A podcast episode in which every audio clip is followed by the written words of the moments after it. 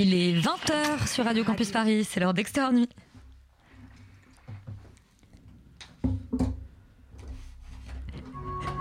Down to business. I got my wild cherry diet Pepsi, and uh, I got my blackjack gum here, and I got that feeling. Mm, yeah, that familiar feeling that something rank is going down out there. Oui, non, non, vous ne vous trompez pas, il s'agit bien d'une apostrophe. hein. Voilà, je m'adresse à vous, chers spectateurs. Don't ever feed him after midnight. She's alive! Alive! Ready to party. I'm sorry, Dave. I'm afraid I can't do that. I'm a man. Well, nobody's perfect. Qu'est-ce que c'est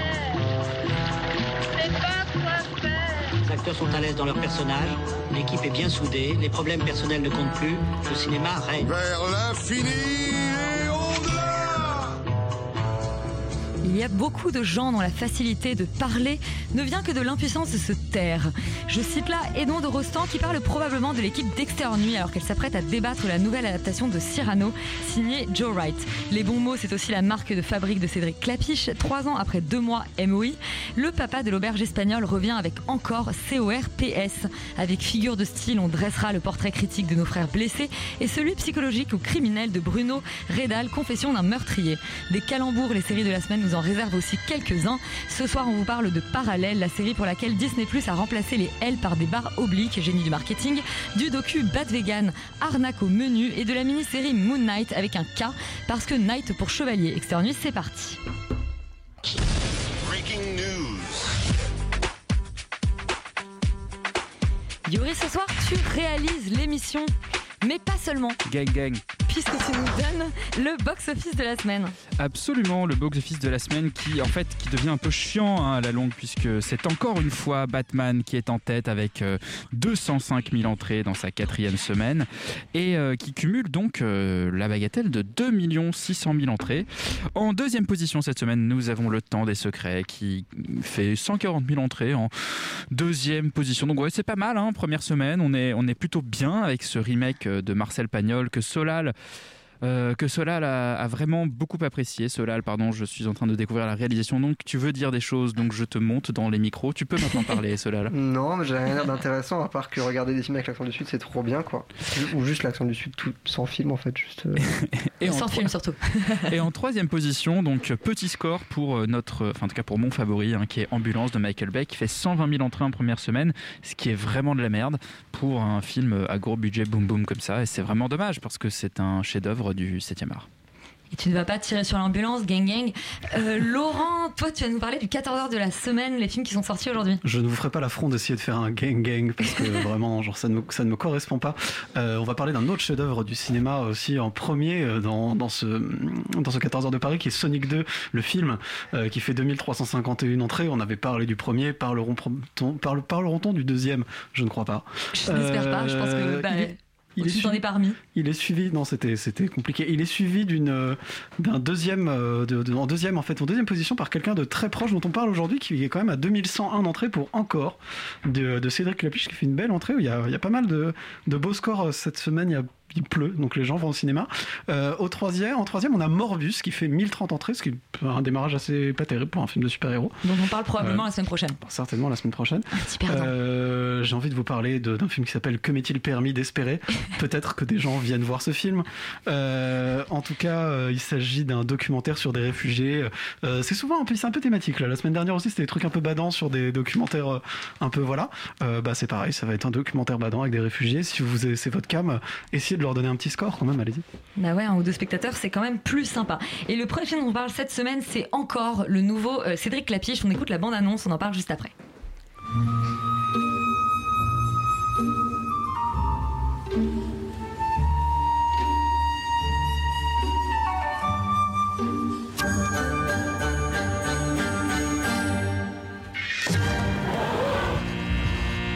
Je crois que c'est ça le plus dur aujourd'hui.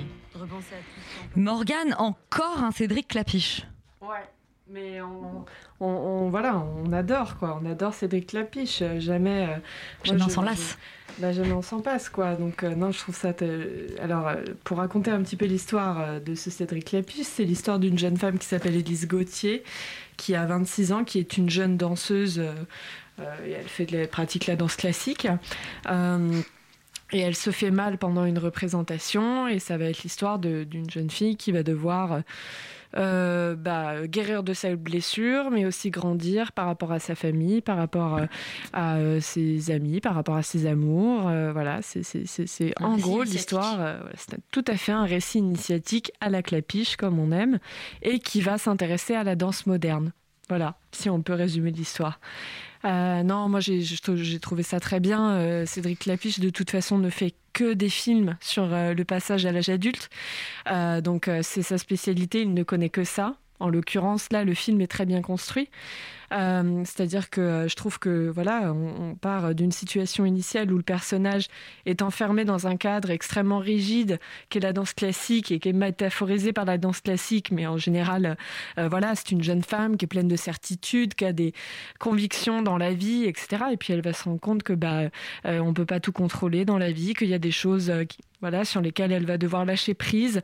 Il y a des choses aussi sur lesquelles elle va devoir grandir, notamment le, le rapport à ses parents, le rapport euh, à ses sœurs.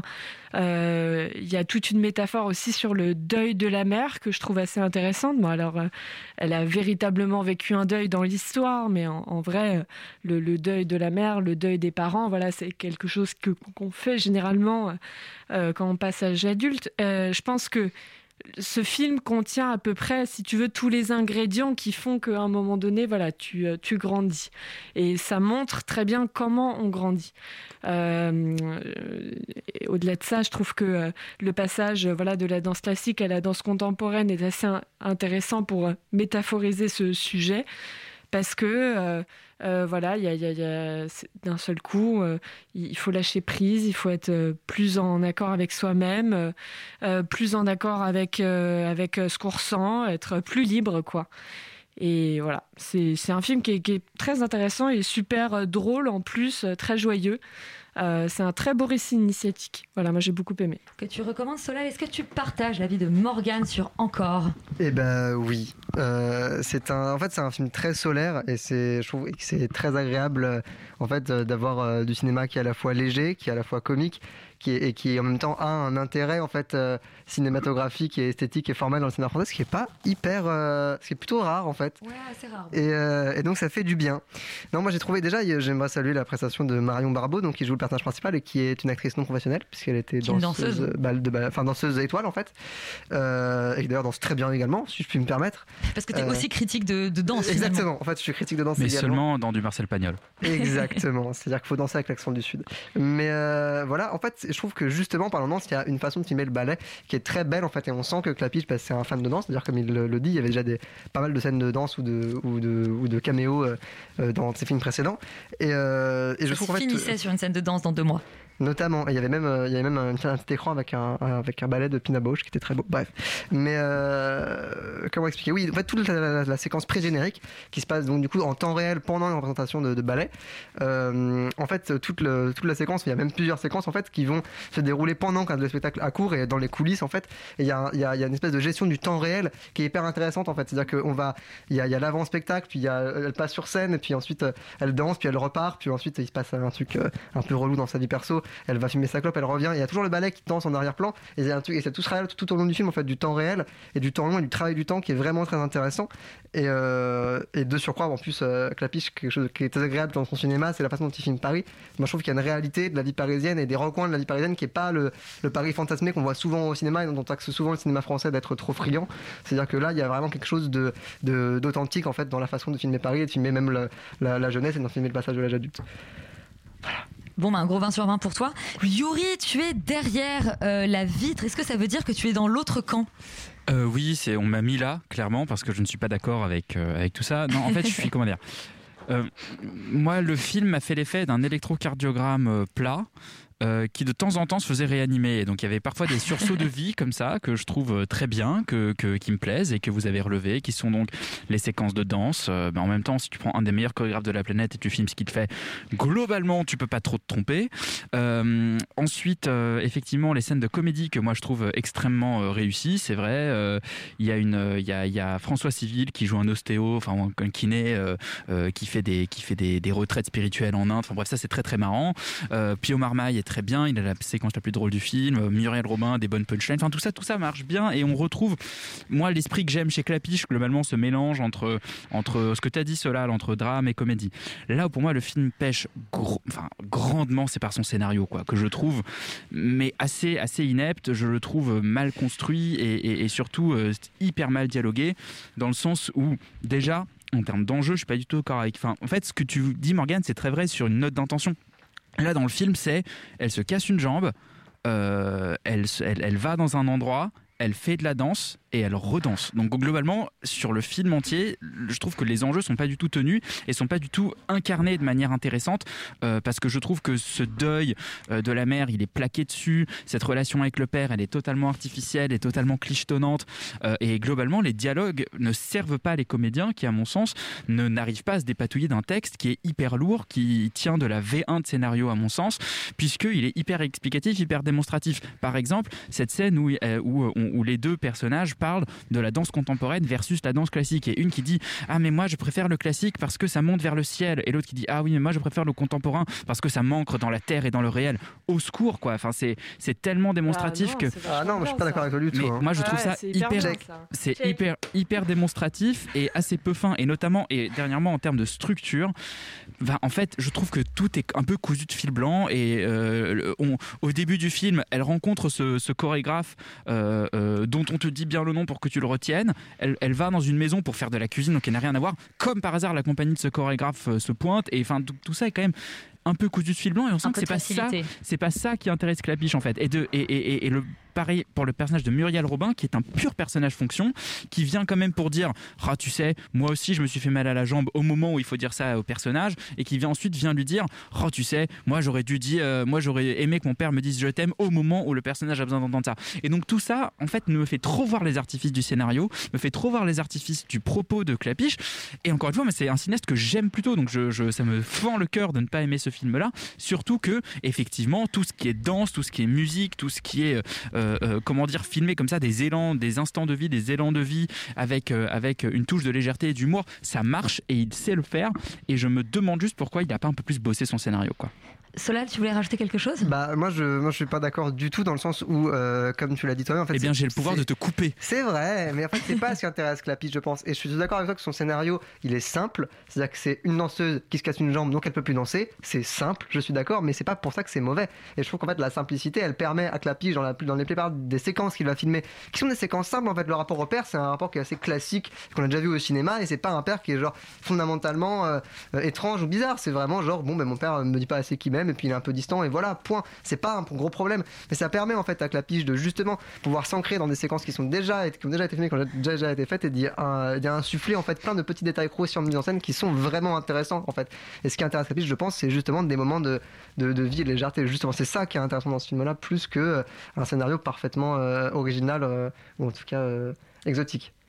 Bon, eh bien, soit vous envolerez vers le ciel comme Solal et Morgane, ou vous resterez, resterez j'ai du mal à parler, cloué au sol comme Yuri et son encéphalogramme plat.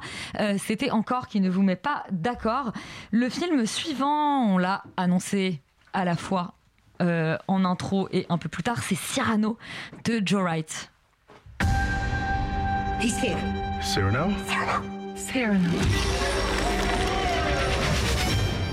Pleasure to meet you, Oh, Cyrano de Bergerac. You're a freak. Freak.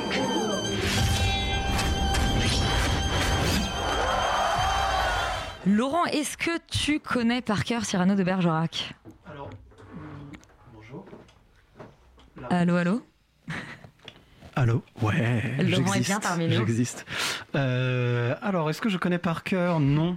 En fait, je connais pas par cœur. C'est, c'est, c'est une pièce qui dure plus de 4 heures en réalité et qui, euh, et qui est rarement, Le film repré- aussi. Quoi qui est rarement représentée euh, comme ça. Et qui, mais je connais euh, certaines des adaptations, notamment celle de Jean-Paul Rapneau qui date de 90 avec, euh, avec, euh, avec Depardieu dans le rôle titre. Euh, bah, c'est l'histoire de Cyrano de Bergerac. Donc Cyrano de Bergerac qui est un militaire, qui est un bretteur, mais en même temps poète. Ça se passe au XVIIe siècle. Et euh, il est amoureux de Roxane. Roxane, elle, est amoureuse de Christian. Euh, sauf que Christian est très beau, mais pas très malin, en tout cas pas très doué avec les mots. Donc Cyrano, qui lui est un amoureux transi de Roxane, va vivre en fait cette histoire d'amour par procuration en écrivant les lettres et même le texte globalement de Christian pour qu'il puisse séduire Roxane en dehors de son, euh, de son simple, son simple voilà, aspect physique. Euh, évidemment, tout ça est compliqué, blabla. euh, On on va pas en faire des caisses. Il y a des péripéties, tout ça. C'est très connu. Ça a été très adapté. C'est un monument euh, de la littérature et du théâtre français, hein, globalement, euh, pour diverses raisons. Et en fait, c'est probablement le plus grand atout finalement de ce film qui euh, a juste le mérite d'être l'adaptation de quelque chose de vraiment exceptionnel, extraordinaire. Parce qu'en réalité, malheureusement, c'est une espèce de comédie musicale, parce que ça, c'est vrai que je ne l'ai pas dit, mais c'est une adaptation en comédie musicale de Cyrano de Bergerac. Et, et le problème, c'est que bah, concrètement, ça chante pas bien et la musique est pas très intéressante. Alors moi, je suis pas vraiment un spécialiste de comédie musicale, je suis pas forcément le mieux placé pour pour en parler, mais honnêtement, euh, je trouve que dans l'ensemble, tout le côté musical est assez faible et que en fait, pour le reste, le film déroule un peu, c'est-à-dire qu'il prend les événements marquants de l'histoire et euh, il les colle un peu les uns avec les autres. Alors en le faisant de manière assez sérieuse, assez honnête, parce que pour faire pour faire pour faire réunir cette pièce en seulement deux heures, c'est pas forcément évident. Euh, et il le fait avec un budget conséquent, donc donc il y a quand même donc il y a quand même voilà une, une certaine réussite. Alors visuelle, j'irai peut-être pas jusque là parce que la réalisation a rien d'extraordinaire, même si bon il y a quelques petits passages qui sont un petit peu pas trop mal, mais mais euh, voilà il y a des beaux décors, même c'est tout ça est tourné en Sicile, donc c'est vrai que c'est assez curieux parce que il y a un côté un peu plus euh, ouais méditerranéen, vraiment du sud plutôt que on va dire français, mais euh, mais je trouve que dans l'ensemble ça passe plutôt bien parce que ça lui donne un, un côté ouais presque un petit peu exotique finalement et, et c'est pas forcément si mal. L'autre particularité du film c'est que le personnage de Cyrano est joué par Peter Dinklage qui est pas connu pour la longueur de ses appendices, mais euh, mais en fait le fait que euh, voilà c'est on joue en fait sa sa différence physique par le fait qu'il est nain et donc du coup euh, et donc du coup, finalement, ça marche plutôt mieux que ce qu'on pourrait imaginer. C'est-à-dire que bon, on pourrait, on pourrait penser qu'il y a une espèce de voilà de, de rejet de côté un peu absurde, euh, même si du coup ils sont un peu obligés d'adapter certains passages, notamment la fameuse tirade du nez, Ouais. parce que parce que parce que Peter Dinklage a un nez tout à fait normal euh, et il n'a pas de prothèse, Euh, donc du coup il peut pas il peut pas faire la tirade là-dessus. Mais enfin ça, ça se joue sur autre chose. Le seul, en fait, le vrai défaut du film, c'est que il, il est un peu obligé de jouer avec Cyrano de Bergerac pour essayer de le faire rentrer dans les qu'il a envie de le faire rentrer globalement. Et sauf qu'il il peut pas le faire mieux que l'original en fait. Donc euh, au final le truc se regarde parce que euh, le, matériau original est vachement est, quand même vachement bien. Donc en fait on regarde ce truc de manière un peu euh, en, étant plus ou moins content de revoir de revoir Cyrano de Bergerac. Mais au-delà de ça, que ce soit en termes de réalisation, en termes de musique, en termes d'adaptation des dialogues, surtout que c'est un film anglais, enfin américain, donc c'est compliqué de le voir de le voir en anglais parce que forcément il n'y a pas les, y a pas la, la, la, la beauté de la langue d'Edmond Rostand euh, à qui tu as donné une particule tout à l'heure, mais il s'appelle Edmond Rostand. tout Je t'ai appelé. De Rostand Oui, tout à fait. Bah, je l'ai anobli, c'est mon pouvoir, Laurent. Bah écoute, tant mieux parce qu'il le mérite. Mais euh, mais voilà, toujours est-il que euh, c'est une adaptation qui est quand même un peu bancale, qui est quand même un peu bizarre, un peu grandiloquente, où on vient euh, voilà avec les gros sabots et be- beaucoup d'argent pour essayer de faire une sorte de nouveau Cyrano avec de la musique. Euh, mais en fait, elle tient pas vraiment par ce travail d'adaptation, elle tient par le travail original. Donc franchement, je peux pas vraiment vous conseiller d'aller voir ce film. Euh, je sais pas, lisez, allez voir la pièce, lisez la pièce, allez voir le, le film de Jean-Paul Ravenot qui est quand même vachement bien. Et, et- et bon, passez, passez peut-être un peu votre chemin devant, euh, devant ce Cyrano un peu new look. euh, Mais en, plus, Joe Wright, c'est un peu le spécialiste des adaptations parce qu'il avait déjà adapté euh, Orgueil et Préjugés, Anna Karenine, il y avait une nouvelle adaptation de Peter Pan. C'est pas lui qui a fait aussi Les Heures Sombres, enfin The Darkest. Hours, qui était quand même pas dingue non plus. Enfin bon, bref, Pauvre homme. Yuri, est-ce que tu es d'accord avec Laurent? Bah, pour continuer sur la filmo de Joe Wright, il avait fait un film euh, que moi j'aime beaucoup qui est Anna avec euh, Saoirse Ronan, qui est euh, un des premiers films avec Saoirse Ronan et qui est une espèce de thriller, enfin bref, qui est un très très bon film. Mais c'est un réalisateur qui est curieux parce qu'il est à la fois assez, comment dire, il aime bien euh, faire des choses extrêmement virevoltantes, très esthétiques, avec des, des constructions de plans euh, toujours un peu absurdes euh, et, des, des- des grands travelling qui, qui font un peu n'importe quoi. Et en même temps, tout ça reste extrêmement académique, quoi. Donc il y a, une sorte de mélange un peu curieux d'une volonté d'être comme ça, très un peu trendy, très cool, et, euh, en même temps euh, d'avoir un peu un, aspect un peu poussiéreux. Moi, globalement, je rejoins quand même Laurent sur euh, sur sur son avis sur Cyrano parce que parce que Cyrano pour moi c'est effectivement déjà à l'origine Cyrano de Bergerac est une pièce extraordinaire comme tu l'as dit Laurent et, et en plus je trouve qu'il arrive pas très bien à en ressortir ce qui en fait le, charme en fait parce que comme tu l'as dit les dialogues en anglais sont un peu moins euh, un peu moins éclatants un peu moins étincelants Euh, euh, Globalement, Christian, il en fait un, un- un- peu un crétin, Roxane, un peu une gourdasse. Donc il y a un peu un côté où, où, bon, on n'a pas vraiment d'empathie pour ces personnages-là. Et je trouve que là où dans la pièce, on est euh, en extrême empathie avec ce jeune couple euh, que Cyrano va voir se former de loin. Là, je trouve qu'en fait, limite, on dit vas-y, euh, mettez-vous ensemble, arrêtez de nous embêter parce que vous êtes tous les deux trop bêtes. Et, c'est un peu le, problème que j'ai moi avec, le traitement qu'il a de ces personnages-là, puisque en fait, parler du film n'a pas grand intérêt, hein, il, a pas, il est pas intéressant, mais dans son traitement de l'adaptation de, des personnages de, de Rostand, ou de deux Rostand selon Elisabeth, c'est que justement, il n'arrive pas à créer cette empathie-là, et du coup, je trouve en plus de ça qu'il n'arrive pas vraiment à créer de l'empathie pour Cyrano, euh, qui, qui, du coup, regarde ça un peu de loin. Moi, je trouve que Peter Dinklage, euh, effectivement, euh, donc c'est Tyrion Lannister, Tyrion, Tyrion? Tyrion Lannister. Tyrion. Dans- euh, dans, Game of Tyrion. Tyrion, t'as raison. dans Game Tyrion of Thrones. On va lancer un colloque sur la prononciation des noms de Game of Thrones. Euh, non, non, mais il, il est, il est bon dans Game of Thrones, mais moi, j'ai jamais vu bon ailleurs, en fait, pour le moment. Et, euh, et je pense, je j'ose. Même pas dans X-Men Days of Future Past Non, et voilà, parce qu'il a un tout petit rôle dedans, c'est vrai. Et je, je- j'ose émettre l'hypothèse que ce n'est pas un très bon acteur, en fait. Et euh, ce film-là, me l'a malheureusement, je crois, un peu montré. C'est-à-dire que il en fait tout le temps des caisses. il est, il il est pas, il habite pas, à mon sens, le rôle de manière convaincante. Et en plus, on lui demande de chanter, ce qui a vraiment, mais alors vraiment pas son fort.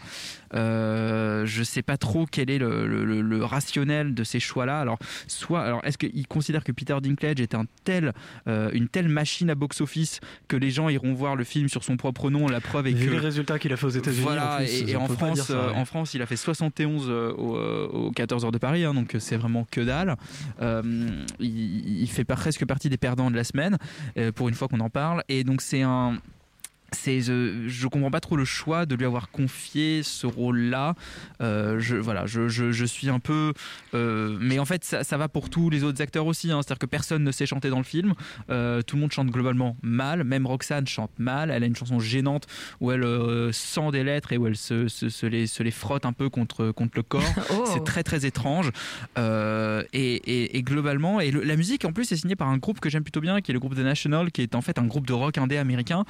Mais en fait, ils font du coup du rock indé, quoi. Donc c'est lent, c'est un peu, c'est un peu planant, un peu badant. Et quand je vais faire une comédie musicale euh, où justement c'est, en fait, c'est Hamilton, quoi, le truc qu'il aurait fallu faire. C'est, c'est, c'est, c'est des mots. on sent, qu'ils ont un peu essayé. Quoi, Ouais, qu'il y a, mais en fait, le- la il y a un truc d'opportunisme en fait dans, dans cette idée d'adaptation qui clairement. Mais la séquence de rap d'ailleurs est navrante quoi. C'est-à-dire que c'est, c'est, c'est un rap euh, extrêmement mal écrit, mal, mal rythmé et, et mal rappé. Donc euh, c'est, c'est, c'est- tu sens. Enfin bref, ils ont, ils ont manqué, je pense, à peu près tous les coches qui auraient pu faire que ce film soit en fait euh, ce qu'il avait l'intention d'être. Et, euh, et malheureusement, du coup, c'est raté. Bon, eh bien, vous n'avez pas été euh, très clément avec ce Cyrano euh, de Joe Wright. Euh, Soleil Laurent, le serez-vous plus avec deux de nos frères blessés? Bande annonce.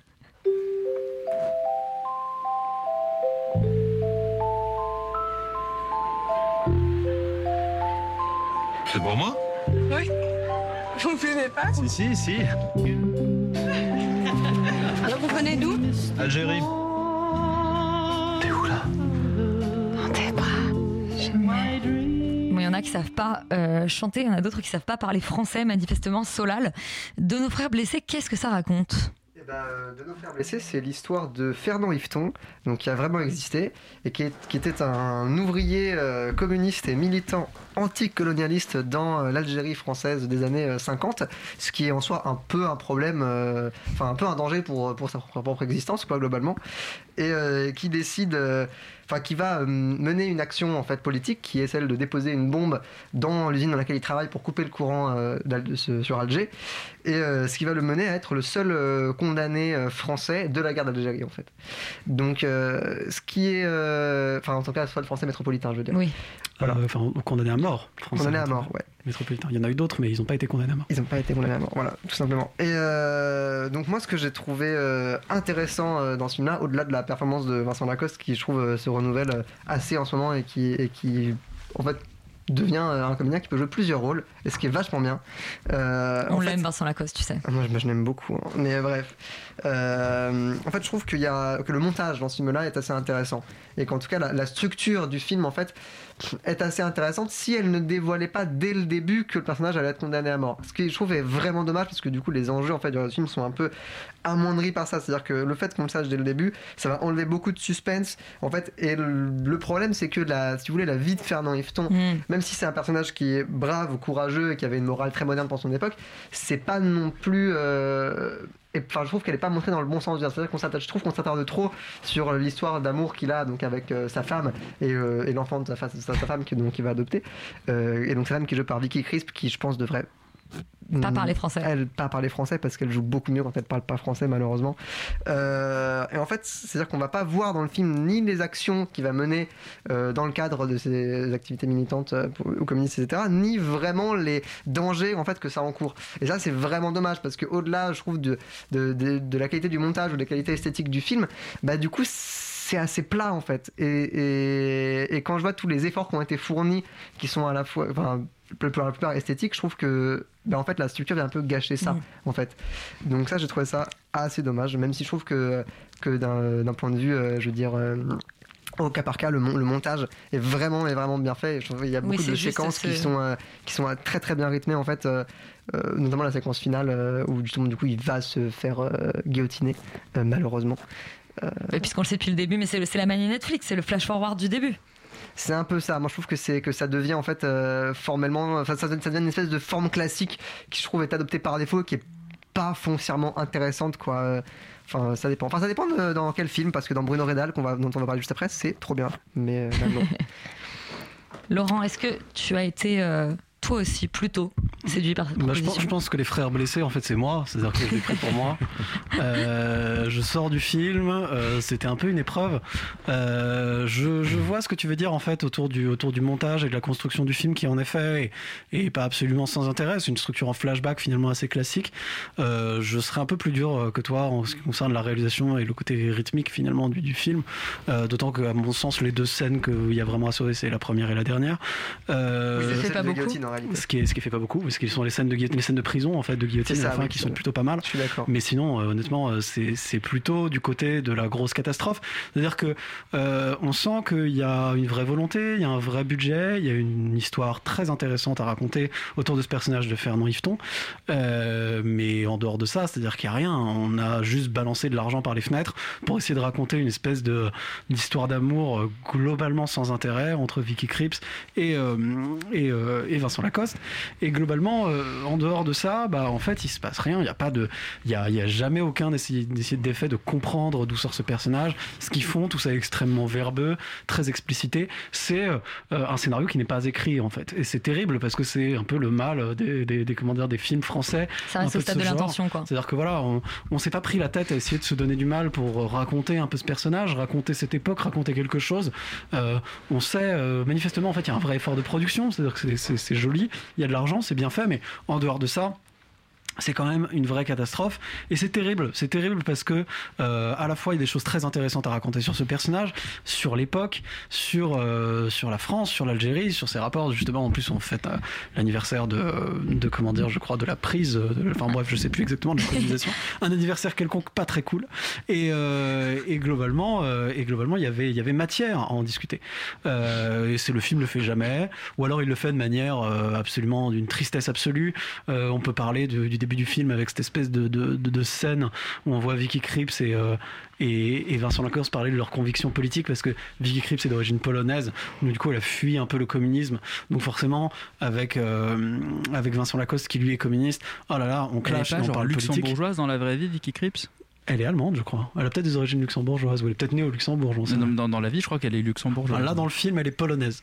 Voilà. De toute façon, tu sais, c'est dans l'Est, hein, personne ne fait la On fait différence. vraiment comme les Américains, quoi. On fait l'espèce de, de grand, Bah alors, il y a des moments Eh bien- européen. Ouais, bah écoutez, elle est luxembourgeoise, mais elle habite à Berlin. D'accord, bah écoute. Euh, Elle a une mère allemande. Je pense que le cinéma luxembourgeois s'en porte bien. Euh, du coup, euh, du coup, voilà, le, le- le film en fait est vraiment bah, pff, triste parce que ni fait ni à faire. Finalement, il y a pas, il y a rien. Il y a des scènes qui sont d'une, d'une comment dire, d'une, d'une platitude absolue. Il y a, y a, y a pas, il y a pas d'intelligence dans la manière dont c'est construit, dans son discours, dans ce qui est fait. On fait une espèce de déroulé de cette espèce de, de, de, de même pas de sa vie, mais même pas de sa vie militante en fait, de, de- vu du point de vue de sa femme, qui est un personnage finalement euh, euh, très assez caricatural et pas très intéressant. Euh, bon, c'est c'est d'une paresse totale et ça m'a un peu déprimé, voire beaucoup.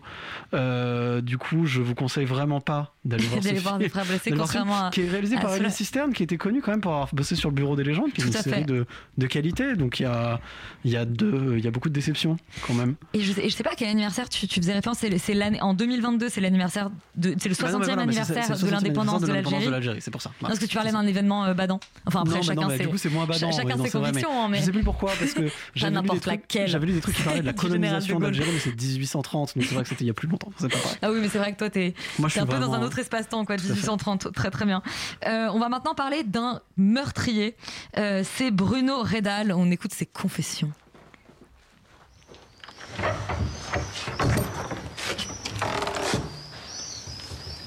J'ai tué François Royac. Et je viens me constituer prisonnier. Rédal, suivez-moi. Vous connaissez la raison de notre présence, n'est-ce pas? Vous voulez savoir si oui ou non je suis malade? Bruno, j'aimerais que vous fassiez un travail pour moi. Je voudrais que vous écriviez le récit de votre vie. Qu'est-ce que je dois raconter? Tout. Cela, j'ai l'impression que euh, ces personnages parlent comme tu aimes dans les films français. Mais c'est Félix qui va nous pitcher Bruno Redal, confession d'un meurtrier. Euh, bah, c'est un peu dans le titre. Euh, en gros, Bruno Redal, c'est un véritable meurtrier. C'est un meurtrier. Voilà, euh, qui en 1907 a assassiné sauvagement un garçon de 12 ans dans une forêt, et qui du coup évidemment directement s'est dénoncé à la police euh, et euh, on va suivre voilà euh, plus ou moins euh, son, son suivi et euh, euh, par en fait des psys qui sont justement en train de se demander s'il faut le mettre dans un asile ou non. Et en fait à travers parce que les psys vont lui demander d'écrire à travers ses écrits on va on va reconstituer un petit peu d'où il vient et toutes les raisons qui l'ont poussé à tuer justement cet enfant euh, J'avoue que moi j'y suis allé parce que on me l'a beaucoup beaucoup recommandé. Je vois partout que c'est un grand chef-d'œuvre, euh, la presse est dithyrambique, etc. Et du coup j'étais très curieux parce que même au vu de la bande-annonce, ça avait l'air d'être un film assez posé, avec une vraie atmosphère, avec une- un vrai sens de la mise en scène, ce qui est super rare pour le cinéma français. On ne Euh, le dit que trop ici. et Exactement. Et en fait, pour moi, c'est quand même, enfin, c'est quand même un film qui a pas mal de problèmes. Euh, et, euh, et je me suis même poliment ennuyé tout du long quasiment sauf certaines séquences qui sont euh, qui sont intéressantes. Euh, en fait à mon sens déjà le principal le, le- le principal défaut du film c'est qu'on n'a aucune empathie pour le personnage. Et on pourrait se dire oui mais avoir de l'empathie pour un tueur en série c'est compliqué. Mais en fait non. C'est à dire qu'à partir du moment où tu en fais un film tu fais un film justement sur un personnage qui, qui soit bon ou mauvais moi pour pour être dedans et, et pour m'intéresser à ce personnage j'ai besoin d'être d'être empathique. Ça veut pas forcément dire que je, je ne le condamne pas mais j'ai besoin au moins au minima euh, d'être euh, de comprendre en tout cas de voilà de- d'essayer de de- d'avoir une attache quelle qu'elle soit par rapport à lui. Et en fait euh, on l'a vu dans la bande annonce c'est des gens qui parlent comme ça et qui n'ont aucune qui, qui ne- qui n'ont aucune émotion rien. Et c'est même pas un trait de caractère parce qu'à la limite c'est intéressant d'avoir justement un personnage qui cache ses émotions par rapport à d'autres. Non tout le monde est comme ça. Donc du coup c'est à se demander presque si euh, euh, ils sont pas tous tueurs en série parce que ils ont tous aucune émotion et ils ont tous des relations hyper bizarres socialement. Enfin voilà. Moi déjà ça ça me pose un vrai problème parce que du coup À aucun moment j'ai un affect quelconque et du coup juste je m'ennuie à mourir. Pourquoi? Parce qu'en fait on, on va essayer de, de- et et ça c'est assez bizarre, on va essayer du coup de revenir dans son passé, d'essayer de comprendre pourquoi en fait il a fait ça. Euh, et, et- et le problème c'est que c'est c'est que c'est super compliqué de d'essayer de d'expliquer. Ça fait un peu Intuition, comptoir ouais. en fait très rapidement. Euh, et, et à la limite par exemple si je le compare à une série Mindhunter qui est sortie sur Netflix et qui est Là, un voilà. peu sur le même sujet parce que on, pareil c'est des, des, des mecs du FBI qui essaient de creuser un petit peu la psychologie des, des tueurs. En fait c'est des interviews qui sont réalisées de telle manière à ce que le tueur parle euh, justement à la première personne et te raconte sans jamais qu'on sans jamais enfin aucune reconstitution visuelle. Et en fait là le problème c'est d'aller dans la reconstitution visuelle. Évidemment que il y a un côté beaucoup plus lourdeau et beaucoup plus euh, euh, justement encore une fois de psychologie de comptoir qui, fait que moi je n'achète à aucun moment tout ce qu'on essaie de montrer et toutes les éventuelles justifications même si le film a quand même et ça évidemment faut le souligner l'intelligence justement de ne pas en faire trop et de ne pas essayer de démontrer que c'est parce qu'il s'est fait violer je ne sais quoi machin. C'est juste qu'il pose des éléments et pourquoi pas. Mais encore une fois je trouve que c'est pas assez incarné. Comme je m'en fous du gamin et ben je j'ai j'ai encore une fois aucune empathie pour ce qui lui arrive et j'ai du mal à juste rationaliser quoi que ce soit. Bref, je trouve qu'il y a un gros raté en fait en termes de d'acteur qui fait que moi personnellement j'ai été très détaché justement de, de l'intrigue et de ce qu'on essaie de montrer. Après concernant la mise en scène, euh, pareil, j'ai un peu des problèmes. C'est-à-dire que le film est basé sur un système de voix off, Euh, donc du coup il va nous raconter un petit peu des choses et il y a certaines choses qu'on va euh, voir retranscrites à l'écran. Et en fait je trouve que les deux ne se marient pas du tout parce qu'il y a des moments où on a des redondances et des redites. C'est-à-dire que la voix off va nous, nous expliquer quelque chose et on va nous le montrer juste après. Et du coup t'es presque là en mode mais pourquoi tu me l'as expliqué si c'est pour me le montrer ou alors pourquoi tu me le montres si tu me l'expliques et, et, et, et du coup encore une fois il y a des moments où je, je me suis dit c'est dommage parce que là il laissait que la voix off il ne montrait pas. Ça aurait pu être très intéressant et créer un choc. Et non en fait il y va etc etc et en fait j'ai l'impression que il est, il est un peu paralysé par son sujet parce qu'en fait il a, dû- il, il a pas envie justement d'avoir une espèce de mise en scène qui met en avant ce, ce personnage en tout cas qui voilà toute la question du travelling de capot euh, etc enfin de, en règle Petit cours de générale cinéma. voilà, petit cours de cinéma. euh, en règle générale, la, la question de l'affect au sein de la mise en scène. Donc, il a une mise en scène extrêmement froide et très en retrait. Sauf que, encore une fois, comme c'est très froid et très en retrait, bah, du coup, je ne suis pas avec le personnage euh, et je, je, je n'ai pas d'empathie pour lui. Euh, donc, du coup, voilà, moi, j'avoue que j'étais assez déçu parce que je trouve que, à la- en fait, au final, on finit le film en disant tout ça pourquoi? On m'a pas expliqué euh, justement d'où venait ce tueur. On m'a pas expliqué pourquoi il a fait ça. J'ai pas d'empathie pour lui. Je m'en fiche un petit peu de son histoire. Je trouve qu'on finit en plus sur, euh, sur, sur une question de sexualité qui, je, je trouve, et enfin que je ne comprends pas trop. Et donc du coup, je j'arrive pas à voir qu'est-ce qui est dénoncé à travers ça. Enfin, voilà, j'ai juste l'impression d'un espèce de, de vide absolu une fois que j'ai fini le film. Euh, et, et je me pose la question de pourquoi aller voir ça. À la limite, c'est un film reposant. J'avoue, j'ai dormi devant, alors que c'est un film qui parle de serial killer. Et encore une fois, ça aurait pu être intéressant, mais c'est pas tenu jusqu'au bout. Euh, et en tout cas, je- ou, ou alors c'est pas au bons endroits et ça n'a- n'aurait surtout pas dû être justement par rapport à ce personnage-là. Ou alors il aurait fallu retravailler l'environnement pour justement quelque part euh, créer une nuance, créer un décalage avec lui. Mais là, il y a quelque chose de juste de plat en règle générale qui, qui fait que ça décolle jamais. Et question empathie, Sophie Cat n'est plus euh, à la radio, mais elle commente l'émission et elle nous dit qu'elle a eu grave de l'empathie pour Bruno et elle se questionne serais-je une psychopathe? Solal, est-ce que toi tu as eu de l'empathie pour Bruno, ce petit meurtrier? Euh, oui, mais moi je me questionne pas, je suis un psychopathe. C'est vrai. Euh, non, non, Tu rejoins Félix ou pas sur son analyse générale du film? Eh ben, pas euh, du tout. Déjà, il y, a- il y a un point, je pense, que dans le pitch que tu as oublié, c'est que le fait que Bruno est séminariste en fait. C'est vrai que c'est qu'en fait, et c'est ça, c'est de là, c'est ça qui amène la question de la sexualité. C'est qu'en fait, c'est un. c'est- c'est- Bah, La religion se pose beaucoup de questions sur la sexualité. Après, là, il n'y a, y pas de remise en question particulière de la religion dans ce film-là, mais mais il y a, il y a- il y a en fait tout euh, un travail sur la frustration en fait, et lorsqu'il raconte à ses enfants, c'est tout un travail de frustration, à la fois la frustration sexuelle parce qu'il est bah, du coup euh, séminariste, et en même temps la frustration de sa classe, puisqu'en fait tous les autres enfants du séminaire sont bien plus aisés que lui, et Oui, que lui c'est un Mm. paysan du Cantal, quoi, et donc il est constamment frustré d'être ce qu'il est, et c'est pas une explication en fait pour euh, pour le motif de son meurtre. Mais en fait, si, si je reviens au début du film, c'est-à-dire que c'est un film que je trouve qui moi qui utilise du coup le flash forward introductif, mais qui je trouve l'utilise bien parce que c'est suffisamment Mieux que d'autres d'autres appréciés. par exemple, c'est suffisamment, je trouve, figuratif en fait et énigmatique pour me donner envie de, de savoir et de savoir ce qui se passe en fait. Et il y a, je trouve, dans ce film-là, une vraie question du hors-champ qui est travaillée, c'est-à-dire que le premier plan du film, c'est juste le visage de Bruno qui euh, se tord euh, sous l'effort et sous les grognements. Euh, et qui ensuite va il y a une espèce de, de- de jet de sang qui apparaît sur son visage comme un espèce comme une espèce de d'éjaculation en fait. Et donc c'est très travaillé de façon sexuelle ce- tout ce passage là et qui en fait va, va- va- et on va révéler en fait qu'il a tué euh, un enfant. D'ailleurs euh, c'est il y a deux films avec des enfants qui meurent cette semaine. C'est peut-être euh, un concours de circonstances mais peut-être que c'est la Peut-être que je l'ai fait exprès. je ne sais pas. Euh, bref En tout cas, je trouve que, euh, en fait, le fait que c'est un film qui est suffisamment, qui travaille suffisamment son hors champ et son côté figuratif et énigmatique pour qu'en fait, euh, moi, je suis pas pris pour un pour un demeuré. En fait, je, je peux comprendre et imaginer la suite, imaginer ce qui se passe et recoller les morceaux. Et c'est ça que je trouve intéressant Oui. en termes de mise en scène. Et en même temps, à la fin, il te montre la même scène et il te montre justement en gros plan la tête qui est en train d'être coupée, etc. Et je trouve que justement, il y a des choix qui sont Mais hyper parce qu'en fait, il va, montrer, mais il va montrer un moment qui n'a pas été montré avant, c'est-à-dire qu'il y avait quand même une ellipse au début où, il- où juste on voit le moment où il le tue, puis il se constitue Bien prisonnier, alors qu'à la fin, on va, il y, a- y a toute une question sur l'horreur et le regret de son, enfin pas le regret, mais l'horreur figurée par sa Ça, c'est intéressant, etc. effectivement, de d'un coup découvrir ses actes euh, une fois qu'il s'est fait attraper par la police et qu'il prend conscience de tout ça.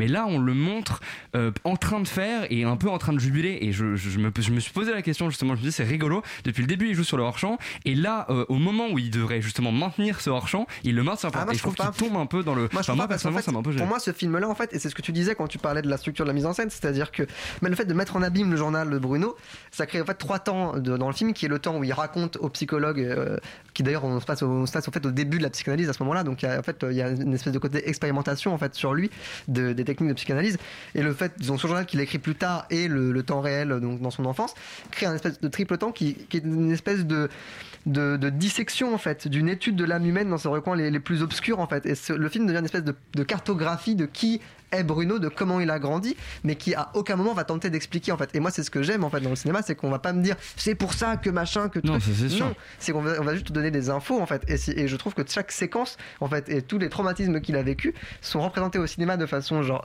assez euh, assez nouvelle et suffisamment démonstrative pour que moi j'entends quelque chose qui, m- qui me gêne à la fois et qui me frustre et qui en même temps me fait comprendre le personnage et m'attache à lui. Parce que moi je trouve qu'en fait c'est il y a que lui qui joue en fait dans le film. J'ai l'impression qu'en fait je me sens un sociopathe quand je le vois parce que tous les personnages en fait tous les acteurs vont jouer de façon très plate et monotone sauf lui qui a vraiment un jeu intéressant qui par exemple, par exemple, sa voix je trouve travaille un côté si je trouve que sa voix travaille un Il est côté monotone quand même, lui aussi. non pas du tout c'est qu'il y a un truc mielleux et extrêmement doux qui va contraster avec l'horreur de ce qu'il est Quentin je trouve pas genre je trouve pas du tout hein. je suis pas d'accord avec vous du tout.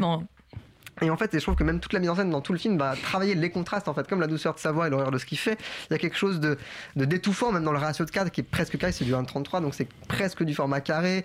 Il y a quelque chose, il y a, il y a le soleil qui tape très fort, il y a beaucoup de fleurs, les ciels sont blancs. Il y a quelque chose de très étouffant, en fait, de très oppressant. Et en même temps, le, le- le fait de filmer le, le, Cantal de 1907, c'est, c'est, c'est, c'est- ça me permet de respirer, en fait. Et les- les- il y a, des grands espaces au cinéma C'est sont globalement le Cantal d'aujourd'hui, tu sais. c'est oui, je pense aussi, mais, euh, mais je trouve qu'il y a quelque chose qui, qui, qui respire en fait et, et qui le fait de filmer le, le- les grands espaces au cinéma, dans le cinéma français, c'est relativement rare de s'y complaire et de, et de contempler en fait. Et donc, euh, et, et donc voilà, moi, je trouve que c'est vraiment un film qui travaille aussi son atmosphère, qui travaille vraiment sa figuration et, euh, et je pense que dénoncer ou expliquer ou même le genre, c'est pas, euh, ça a pas d'intérêt en fait dans ce film-là, c'est pas ce qui est travaillé. Ça, je suis d'accord, mais si je reprends par exemple, euh, genre deux films qui sont sortis, qui sont un petit peu similaires, Joker et The House That Jack Built, je trouve qu'en fait, c'est des films qui justement n'expliquent jamais, mais euh, qui créent une, une psychologie beaucoup plus complexe Ouais, que celle que de la, la- Redal. la différence, par exemple, moi j'ai pas vu le Lars von Trier, mais je- en fait le problème de Joker c'est qu'il est politique. Moi je trouve et même je trouve qu'il est politiquement assez ambigu et même je, trouve que moi je suis pas d'accord avec euh, ce qui est Avec Joker, on en a déjà débattu ici. Mais mais mais en fait c'est pas le cas de Bruno Redal. Oui, mais a- justement, voilà, du coup, on est juste dans un espèce d'entre-deux un peu tiède, et à la fin, à la fin, on se dit, enfin, ok, tu m'as montré cette espèce de cartographie de, de- de son esprit, mais à quoi bon? Enfin, tu vois, c'est-à-dire que j'ai pas ressenti, à la limite, bon, t'as pas vu le Lars von Trier, mais à la limite, dans Lars von Trier, il y, a- il y a quelque chose d'un petit peu jovial, un peu rigolo, une espèce d'ironie qui fonctionne, et pas là. Bref, voilà, je rends la parole. on s'arrêtera là malheureusement. Bon, vous arrêterez là, mais en tout cas, vous n'êtes pas d'accord, euh, mais vous nous créez du débat, et ça, c'est toujours beau, euh, autour de Bruno Redal, confessé- de- Confession d'un meurtrier. Une série qui va, à mon avis, euh, faire un peu plus consensus, c'est Parallèle sur Disney.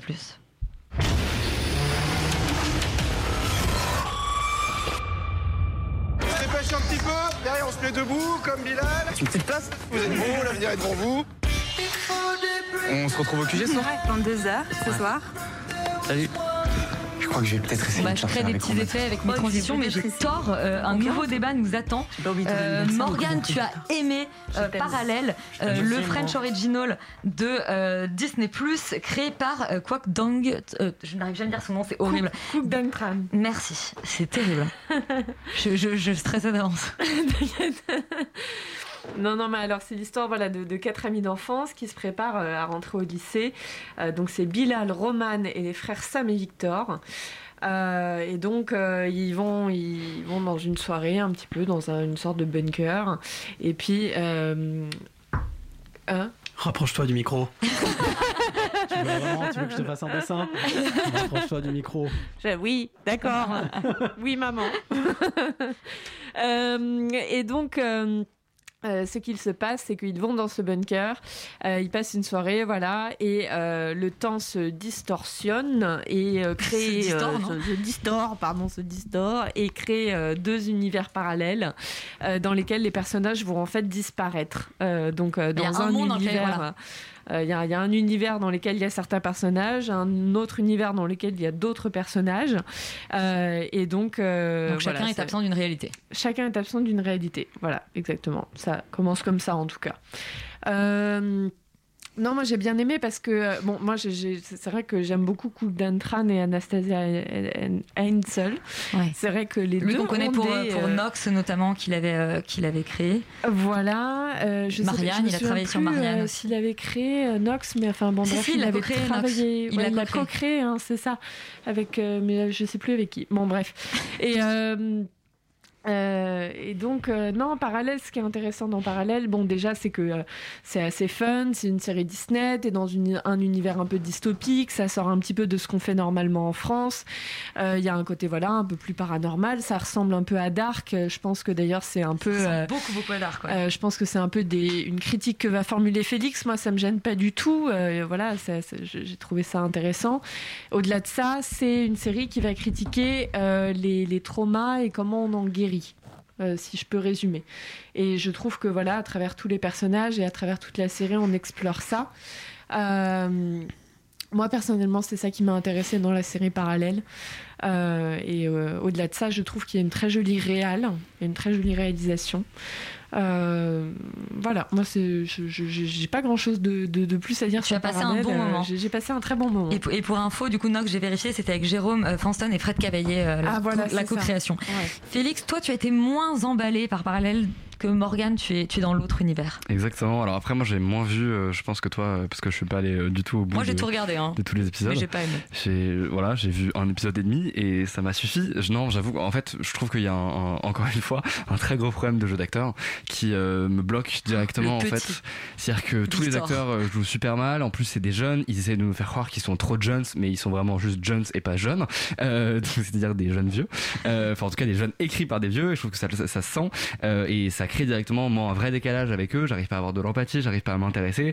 Et en plus, je trouve que tous les dialogues et les situations sont très explicatifs. C'est-à-dire que tu parlais de trauma, oui, mais en fait, le problème, c'est que c'est tellement on the nose et c'est tellement montré que du coup, alors moi, j'ai pas vu la suite de la série, mais je, même si on, à travers le fantastique, on essaye justement d'explorer ces traumas, c'est des traumas que j'ai j'ai vu tellement mille fois et, et que qui sont, ils sont tellement omniprésents et, montrés de manière euh, pas vulgaire mais en tout cas euh, extrêmement voilà lourde que je ça m'intéresse pas. L'étude derrière ne m'intéresse pas parce que je sais que ça va être euh, potentiellement superficiel. Alors après je parle de quelque chose que je n'ai pas vu parce que je suis pas allé au bout mais juste là sur le début je trouve que Effectivement, c'est du réchauffé.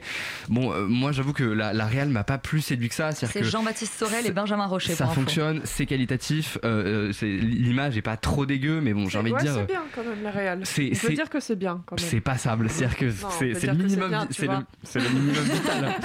Euh, euh, J'ai envie de dire. Mais après, à côté de ça, euh, j'avoue que il n'y a pas, il a pas de de- de- d'élan d'univers qui euh, crée la vraie singularité. J'ai l'impression qu'on a encore 20 ans de retard comme d'habitude. Stranger Things et Dark qui sont voilà, c'est avant, ça, quoi. Exactement. Et c'est vrai que en, en première euh, série française sur dit, Disney, euh, bah, C'est la deuxième.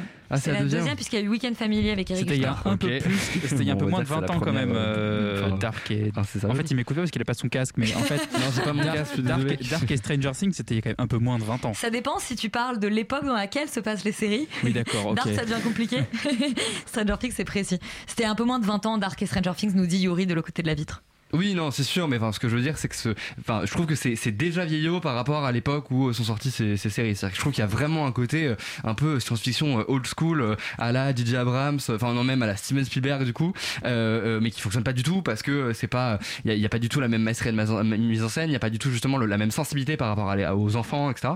euh, qui fait que voilà, moi ça m'a pas du tout plu. J'avoue que je trouve que je, je vois pas trop l'intérêt de, de regarder ça, euh, et, et je, je trouve qu'en plus tout le monde joue mal, donc du coup forcément ça ne favorise pas l'attachement au personnage. C'est quand même essentiel dans une série. Bon, eh bien, on ne vous met pas d'accord sur ça non plus, puisque Morgane a aimé Parallèle et Félix non. Là, Morgane, tu dois seulement être d'accord avec toi-même, puisqu'on va t'entendre parler de Bad Vegan, la série documentaire Netflix.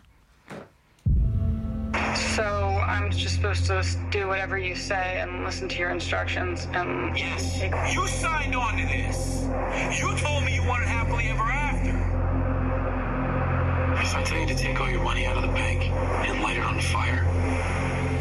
Bad Vegan, qui est sous-titré en français, en français Arnaque au menu, Morgane. Euh, eh bien, qu'est-ce qui est au menu de cette docu-série? Non, bah c'est une énième euh, série documentaire euh, sur des arnaques. Je veux dire, si une fois que tu as regardé l'arnaqueur de Tinder, en fait, tu te demandes est-ce que ça vaut la peine de regarder encore d'autres choses sur le même sujet? C'est un peu toujours les mêmes mécanismes, en fait. Donc c'est un peu badant, en fait. Euh, Alors peut-être que du coup, on en a trop vu et que ça ça ça m'a saoulé. Euh, mais c'est-à-dire que il y a quatre voir- épisodes. Hein. De Tinder avait le bon goût euh, d'être un film. Voilà, oui, c'est ça, exactement, c'est vrai. Euh, euh, là, c'est quatre épisodes. Euh, bon, euh, c'est toujours un petit peu euh, énervant en fait de voir des nanas qui se font arnaquer par des mecs qu'on voit un peu venir à 1000 km. Là, il lui propose de rendre son chien immortel, si je me trompe pas. Donc, Et, et elle-même aussi, voilà, dans le lot. Je la comprends. non, mais c'est assez triste, c'est-à-dire que c'est l'histoire d'une nana qui a l'air d'être hyper maline, qui est une businesswoman, qui ouvre un restaurant de cuisine. Elle a déjà un passif avec des mecs euh, qui, qui étaient des connards, euh, c'est-à-dire que euh, son précédent mec avait déjà voilà, des problèmes avec les finances, avec des banquiers qui disaient pas toujours la vérité, etc. Et puis visiblement, elle est dans la répétition parce qu'elle retrouve un mec qui est pareil, sauf qu'il est encore pire. Il lui dit que euh, voilà, il fait partie des, de- du FBI ou de la CIA, je sais plus, euh, que c'est un agent secret, euh, qui va au Sahel, euh, que enfin il est jamais là, il est tout le temps en avion, à droite, à gauche, il est parti. elle, elle s'intéresse pas trop à ce qu'il fait, elle est pas très regardante. C'est-à-dire qu'on manipule celui qui veut bien être manipulé aussi, quoi. Et donc c'est un peu fastidieux en fait de, de voir, je trouve, ce genre d'histoire à l'écran. Euh, faut, faut pas en faire trop non plus, quoi. Parce que à, à force, c'est une espèce. tu perds en empathie pour les victimes. Hein? Tu perds en empathie pour les victimes à force de, Bah- aussi de voir le schéma se répéter. Bah euh, ouais, parce que encore dans l'arnaqueur de Tinder, je sais pas, j'étais vraiment en empathie. Là, euh, cette nana-là, en fait, elle a une propension à croire en des choses qui n'existent pas. Qui, qui déjà m'exaspère quoi. C'est-à-dire que en fait elle est très vite en- entraînée dans un délire mystique euh, qui se rapproche plus ou moins de la scientologie, je pense. hein. C'est-à-dire que euh, lui propose de euh, se rendre immortelle, son chien aussi, de rentrer dans une vie où en fait elle gagnera 100 000 dollars par mois, et puis il y a une sorte de culte de l'argent dans, cet imaginaire qu'il a lui-même construit, une religion qu'il a lui-même construit, et puis petit à petit, elle va rentrer en fait dans cette religion, elle va être sous son influence.